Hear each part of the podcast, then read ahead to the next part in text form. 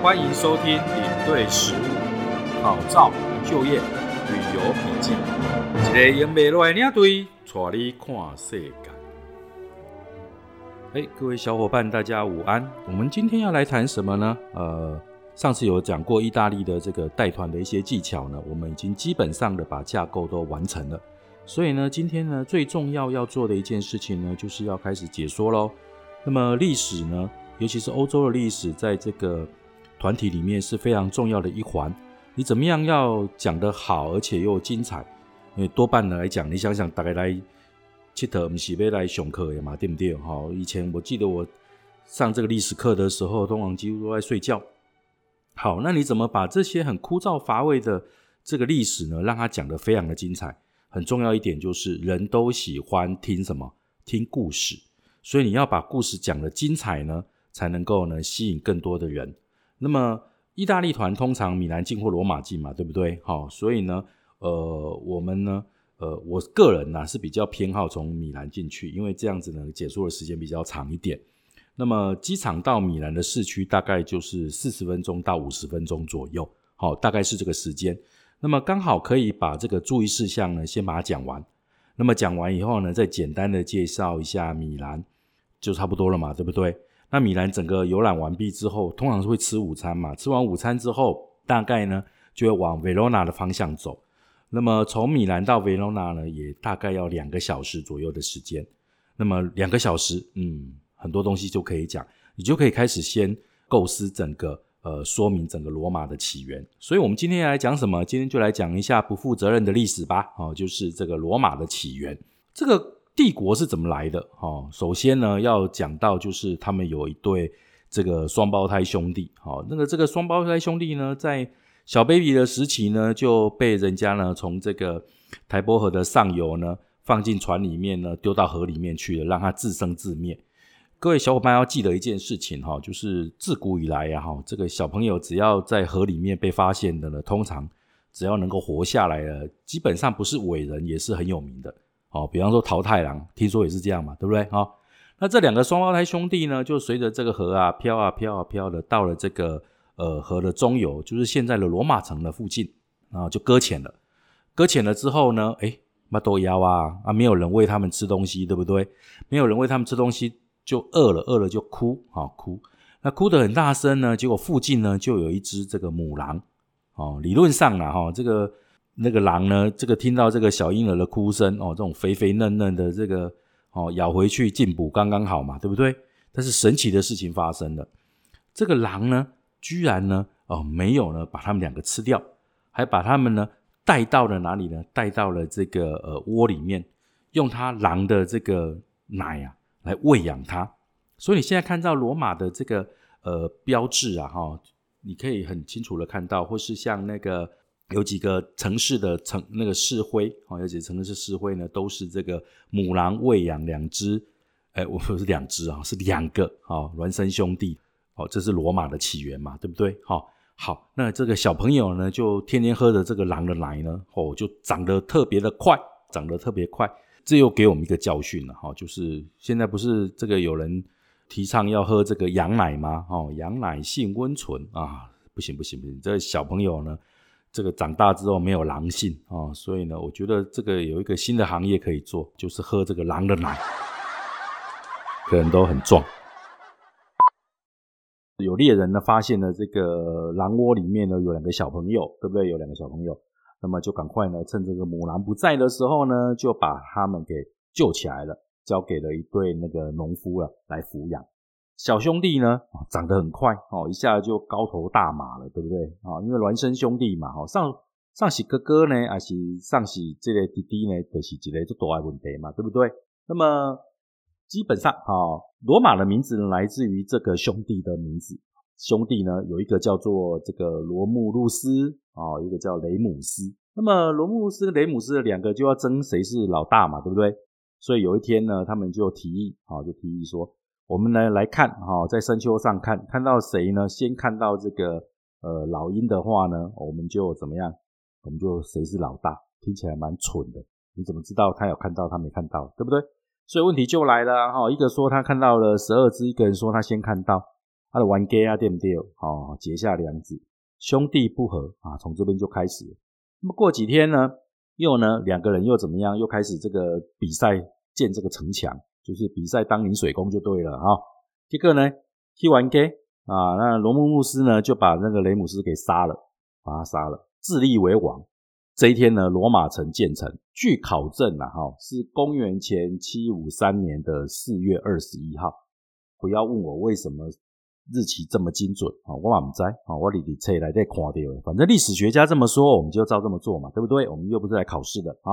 好，那这一天呢，罗马城建成了，建成以后呢，有一个问题很大，真的是很大，就是这个罗慕路斯呢，他带领着这个百来号的这些小朋友哈，就是公的嘛，都是公的。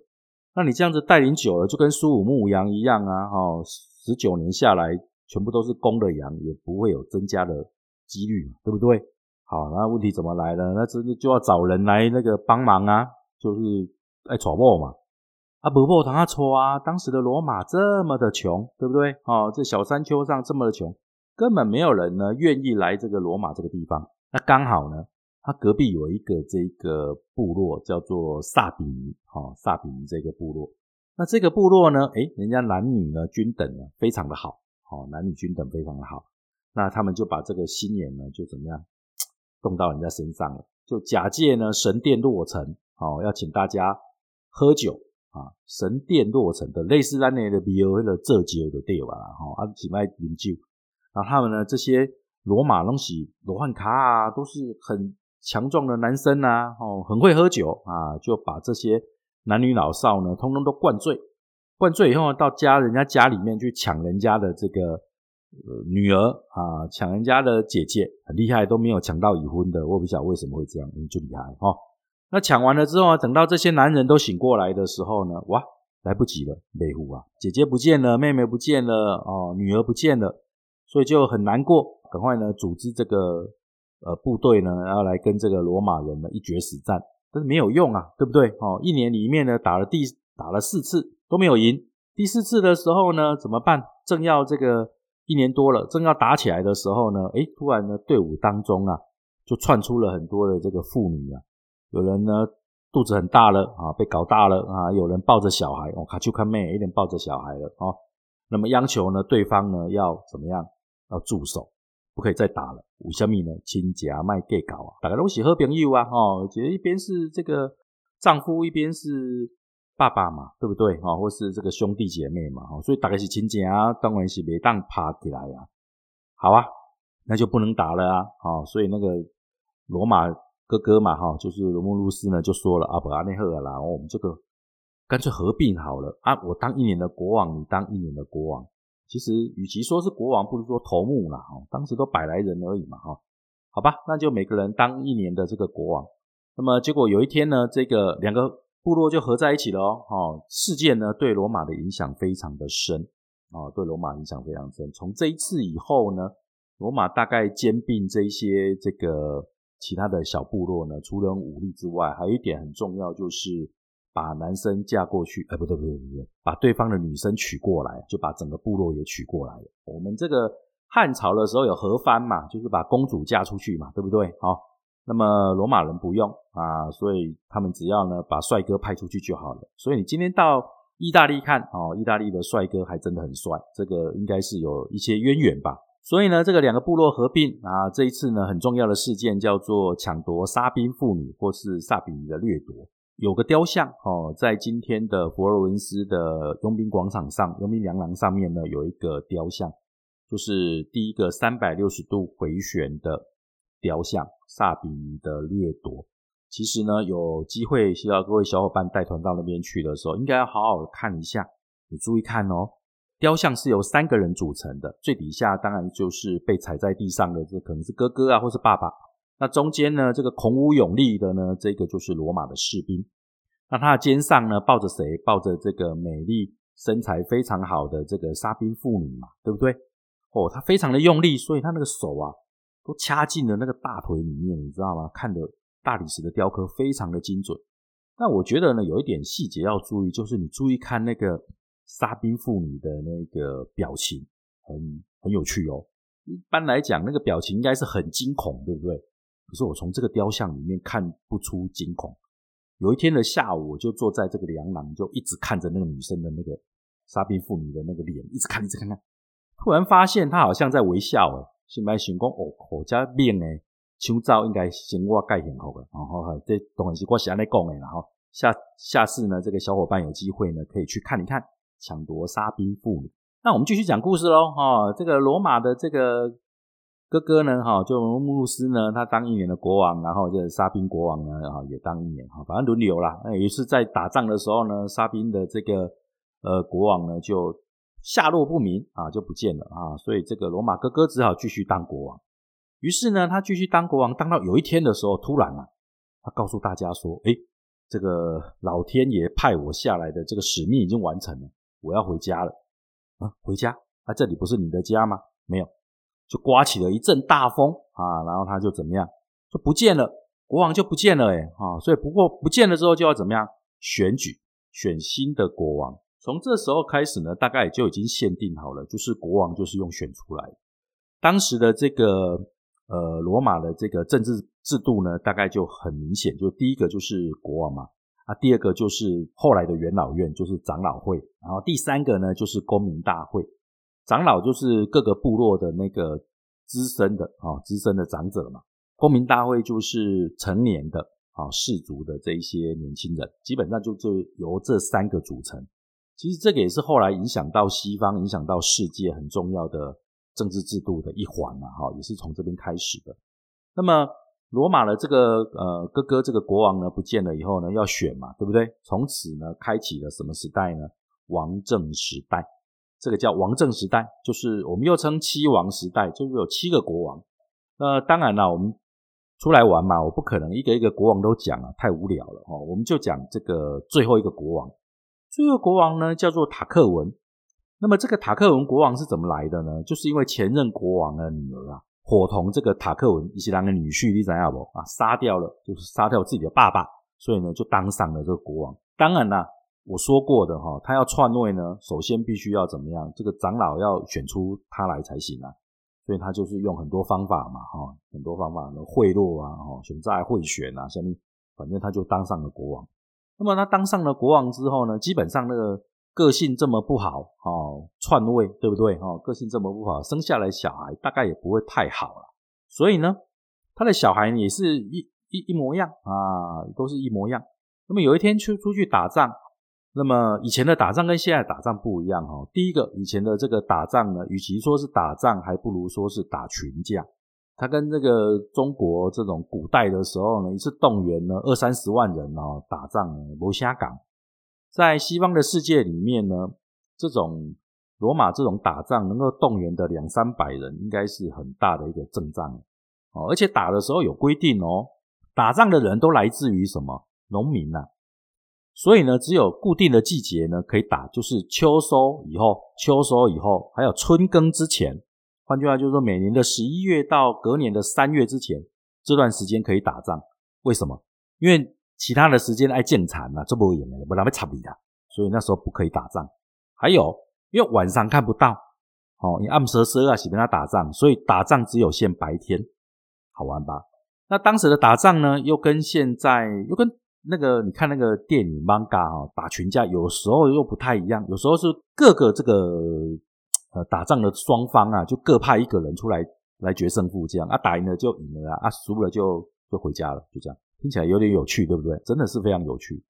所以这几天呢，他们在这个打仗的时候呢，他们就太无聊了，晚上不知道干嘛，除了喝酒不晓得干嘛哈。就有人提议说：“啊，板这样好了，我们回去呢，看看呢，谁家的老婆呢怎么样最贤惠啊，最贤惠。那我们呢，呃，就可以这个给他第一名，然后呢，就请他喝酒。听起来有点无聊，对不对？很真的很无聊。”所以这种事情就是在无聊之中想出来的无聊。那么大家都纷纷都回回家去看了啊，哈。那么其中有一个将军呢，回去看了之后呢，哇，吓一跳，吓一跳。怎么吓一跳？因为大部分的将军呢，回去之后看到了老婆呢，老婆也很精彩，不是在举办宴会呢，就是在别人的床上，大家都行哇嘎多彩多姿啊。只有这个将军的那个老婆呢不一样他在哪里呢？他在这个烛光之下呢，跟着仆人在织布。这个女生是谁呢？这个女生呢叫做鲁克利斯。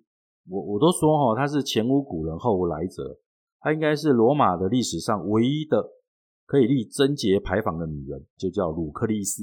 那么她最贤惠嘛，对不对？哦，所以当然她老公就拿到第一名了哈，就大家请她喝酒很爽。那这时候的太子呢，就是这个塔克文的儿子啊，一个丢某啊，他们个看到人的某拢干嘛人给他喝，所以呢，就有一天呢，就。从战场上开溜啊，跑到这个鲁克利斯的家去。鲁克利斯呢，看到有有人来访嘛，对不对？那当然就是客人啊，对不对？太子来访很重要，呃，请他就诶留下来吃饭。吃完饭之后呢，因为天色太晚了，所以就准备了一个客房呢，请他休息。结果这个呢，大太子呢，这个心术不正啊，心术不正，就怎么样呢？到了半夜的时候呢？跑到了鲁克利斯的房间啊，拿刀呢抵着他，说呢，呃，要把他给欺负了，要欺负他就对了。啊，鲁鲁克利斯当然是不从啊，哦，那不从呢，他他就跟这个大太子呢，就跟这个鲁克利斯讲，没关系，你不从没关系，我就杀掉你的仆人，好，我就杀掉你那个男的仆人，啊，然后就到处宣传说你跟他有染，所以呢，杀他灭口这样子。所以哈，你看这种美女呢，就逃不过这一种无赖的这种做法了哦。她用这么卑鄙下流的做法，所以就被他欺负了。那鲁克利斯就很伤心呢，赶快呢连夜呢写信呢啊，叫这个爸爸叫她的丈夫回来。那丈夫在回来的过程当中呢，遇到了一个人，一个叫布鲁图斯的人。那布鲁图斯呢，他之前呢他也是贵族啊，可是他们全家都被塔克文给灭了，只剩他因为装疯卖傻，所以能够活到现在。那一起就回到这里来。那么卢克利斯呢，为了证明自己的清白呢，就把这个事情的原委都讲了一遍。那大家都安慰他说：“啊，这也不是你的错啊，你就遇到了这个这么过分的家伙，对不对？”可是卢克利斯呢，讲完以后呢，觉得说：“啊，你们大家都原谅我了，可是我没有办法原谅自己，所以就拿出了刀子呢，就自杀了。”哇，这件事情真的很轰动。他自杀了以后呢，这布鲁图斯呢就很生气，想说呢：“你这个这国王啊！”你杀我全家也就算了，还纵容你的小孩呢？哦，把这个这么好的一个女生呢给杀了啊！所以他就抱着这个鲁克利鲁克利斯的尸体啊，布鲁图斯啊，抱着鲁克利斯的尸体呢，站上了这个罗马城的这个墙头，在上面讲，把这个故事呢告诉所有的罗马公民。那罗马公民呢，其实是非常有正义感的啊，虽然他们醉生梦死，但是呢，基本上是有正义感的。怎么样？推翻了推翻了塔克文的统治。正式把这个王政啊，把它解决掉，开始进入议会政治的时候啊，所以是从一个女人被欺负开始的，开始的新的一个政治，这个是有名的这个七王时代。那布鲁图斯这个名字呢，各位小伙伴要记得，将来它还会出现在每个重要的这个历史的转折点，这一帮人信布鲁图斯的这一帮人，他们都会出现。来，我们讲完了王政时代之后呢，接下来我们要来讲从王政时代到共和国呢，第一任呢长得像皇帝的人出现的时候，就谁？凯撒出现。这段期间他们到底干了什么事？其实很简单，他们只做了几件事，就是大肆的扩张国土。好，因为国家变得很强盛，这段期间呢，他们把国家的这个势力范围呢拓展到整个。横跨欧亚非的一个大帝国，变成呢，把整个这个什么地中海呢，变成我们的海。在这段期间呢，有一个很大的一个扩增。那也这段期间也发生了一些比较重要的事情呢，比方说，他把这个呃，在北非的北非的这个迦太基人呢给灭了，用了三次战争啊，我们称之为这个布匿战争。那第一次呢，第一次你想罗马人他有很长的这个陆军嘛，阿姆戈伊伯海军啊，海军不强。所以他为了让这个打仗的时候能够在海上呢，也像在陆地上一样平坦的作战，所以他们就发明了一种这个锚钩啊，就是船接近的时候可以架在对方，像一个甲板一样，就勾住对方，然后马就可以过去，就好像在海面上呢，也可以像陆战一样的打仗，这一点也蛮厉害的。所以第一次布匿战争就这样，这个迦太基呢输嘎有点冤枉啊，就输了啊，也输掉了西地中海的控制权。啊，输掉他的控制权，西西里岛也输了啊，所以西西里岛呢又割给了人家。第一次布匿战争，可是呢，这个迦太基呢元气没有大伤啊，对不对？所以经过了一阵子的这个呃深具教训之后，诶，他们出了一个名将，这个名将很有名呢，叫做什么汉尼拔，吉类杀人魔汉尼拔，是真的是是一个名将汉尼拔，他最强的就是用大象作战，在历史上能够横跨阿尔卑斯作战的，从汉尼拔开始，然后过来还有谁？中间有凯撒，最后面就是拿破仑嘛。哦，这三个人呢都爬过了这个阿尔卑斯山嘛。哦，所以很厉害。那么汉尼拔呢，他也厉害啊。他从这个北非出发以后呢，他就直接哦从西班牙那附近登陆啊。哦，就这样走，长途跋涉一千六百公里，爬过了山，带着大象哦，爬过了山，把这个罗马的军队呢打得四处逃窜。那么基本上他最厉害的一次那个战争呢是怎么样？最厉害一次战争是他只有五万人，面对的是什么？面对的是十万罗马军队的包围。理论上你这样子应该是不会不会赢啊。结果呢，他用五万人呢反包围十万人，而且还杀掉了这中间的七万人，大获全胜。那罗马就很紧张了啊！哦，要许伟这这台阿内跟我们想的完全不一样，十万人对五万人，我们要赢啊，怎么会输呢？对不对？所以呢，他们就想了一个方法。毕竟人家罗马人是有读书的哦，他们想到什么围魏救赵。既然你这外面这么强，没关系，那你国内呢一定是防务空虚，我就派人呢去打什么？去打迦太基，直接就派人去打迦太基。所以呢，迦太基呢打了没有多久，就就就投降了啊！投降，那汉尼拔倒霉，最后呢服毒自杀。那么这是第二次的布匿战争。到了第三次呢？啊，纯粹就是因为这个什么罗马人看他不爽，想讲啊，你哪个好你起来，我们这个还怕知道，所以干脆就把你灭了。灭了以后还怎么样？还把你的土地上撒盐巴，让你这个作物呢都长不出来。所以呢，整个北非呢进入罗马人的这个手里面。那这中间呢，第二次布匿战争的时候呢，在这个呃西西里岛上呢，有一个小国家叫普萨达斯。这个小国家呢很有趣，这个小国家在第二次布匿战争的时候就倒向了迦太基，那罗马人的军队当然要围住他，可是围住他以后呢打不下来，为什么呢？因为这里有一个很有名的人，各位还记不记得阿基米德啊？就是国王不是要他测这个金这个黄金做的皇冠的这个质量吗？所以呢他在泡浴缸的时候突然发现了这件事情嘛，就是他阿基米德发明浮力原理的嘛。那么阿基米德呢？他发明了几项这个作战的利器，比如说第一项叫做希腊火，希腊火有点像是现在燃烧弹，哦，那里面呢装的就是那个石油原油啊，放在陶罐里面，然后点火，然后就丢到那个船那边，然后船就烧起来。以前的船都木头的嘛，哦，所以这第一个叫希腊火。第二个就很神奇了，第二呢，他用很大的这个这个什么反光镜集中起来，以前不是都要拿放大镜去烧蚂蚁吗？小时候不是都这样，对不对？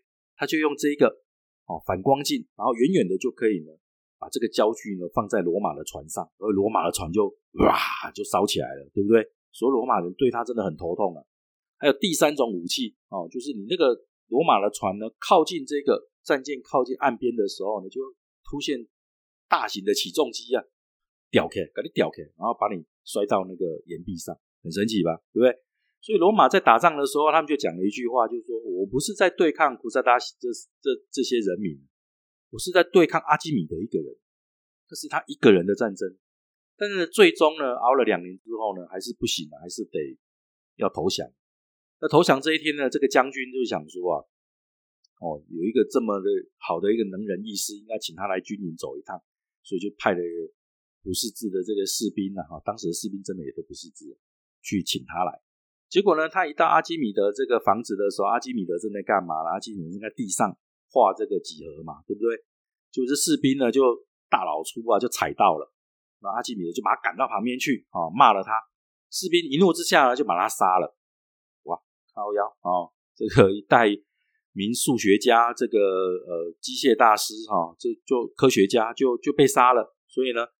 有人就说了，这个布匿战争呢，其实第二次布匿战争根本就是阿基米德一个人的战争，很可惜就这样啊失去了他。其实各位小伙伴如果有机会到这个普什大西哦，在这个西西里岛上这个小地方去看，其实这是一个很美很美的地方。整个西西里岛都是非常非常漂亮的，非常的淳朴，哦，非常淳朴，而且生活费用很低，真的很低啊！哦，我们用披萨指数来看好了，如果一个披萨在呃，米兰大概要卖到十二块到十三块欧元的话，罗马大概是十块钱。那你一路呢下到这个拿坡里的话，哦 n a p l e 大概是呃五块钱到六块钱。那么到西西里的话，两块钱就可以吃饱。你看差这么多，对不对？所以我很喜欢西西里岛。好，那么还有呢？这段期间还发生什么事？各位最常看到了斯巴达克斯，就是角斗士。角斗士在这段期间呢，还发生了这个叛乱的事件。那我们下次的时候，我们就来谈谈这个角斗士啊。角斗士有很多的手势，对不对？哦，对不对？那么角斗士是一个可歌可泣的一个呃奴隶的故事了啊。所以呢，各位小伙伴，我们下次呢就来讲这个角斗士的一个崛起。好，那么今天呢就到这边来，好，我们下一次见喽，拜拜。离开之前记得订阅领队实物好照就业旅游笔记。拜拜。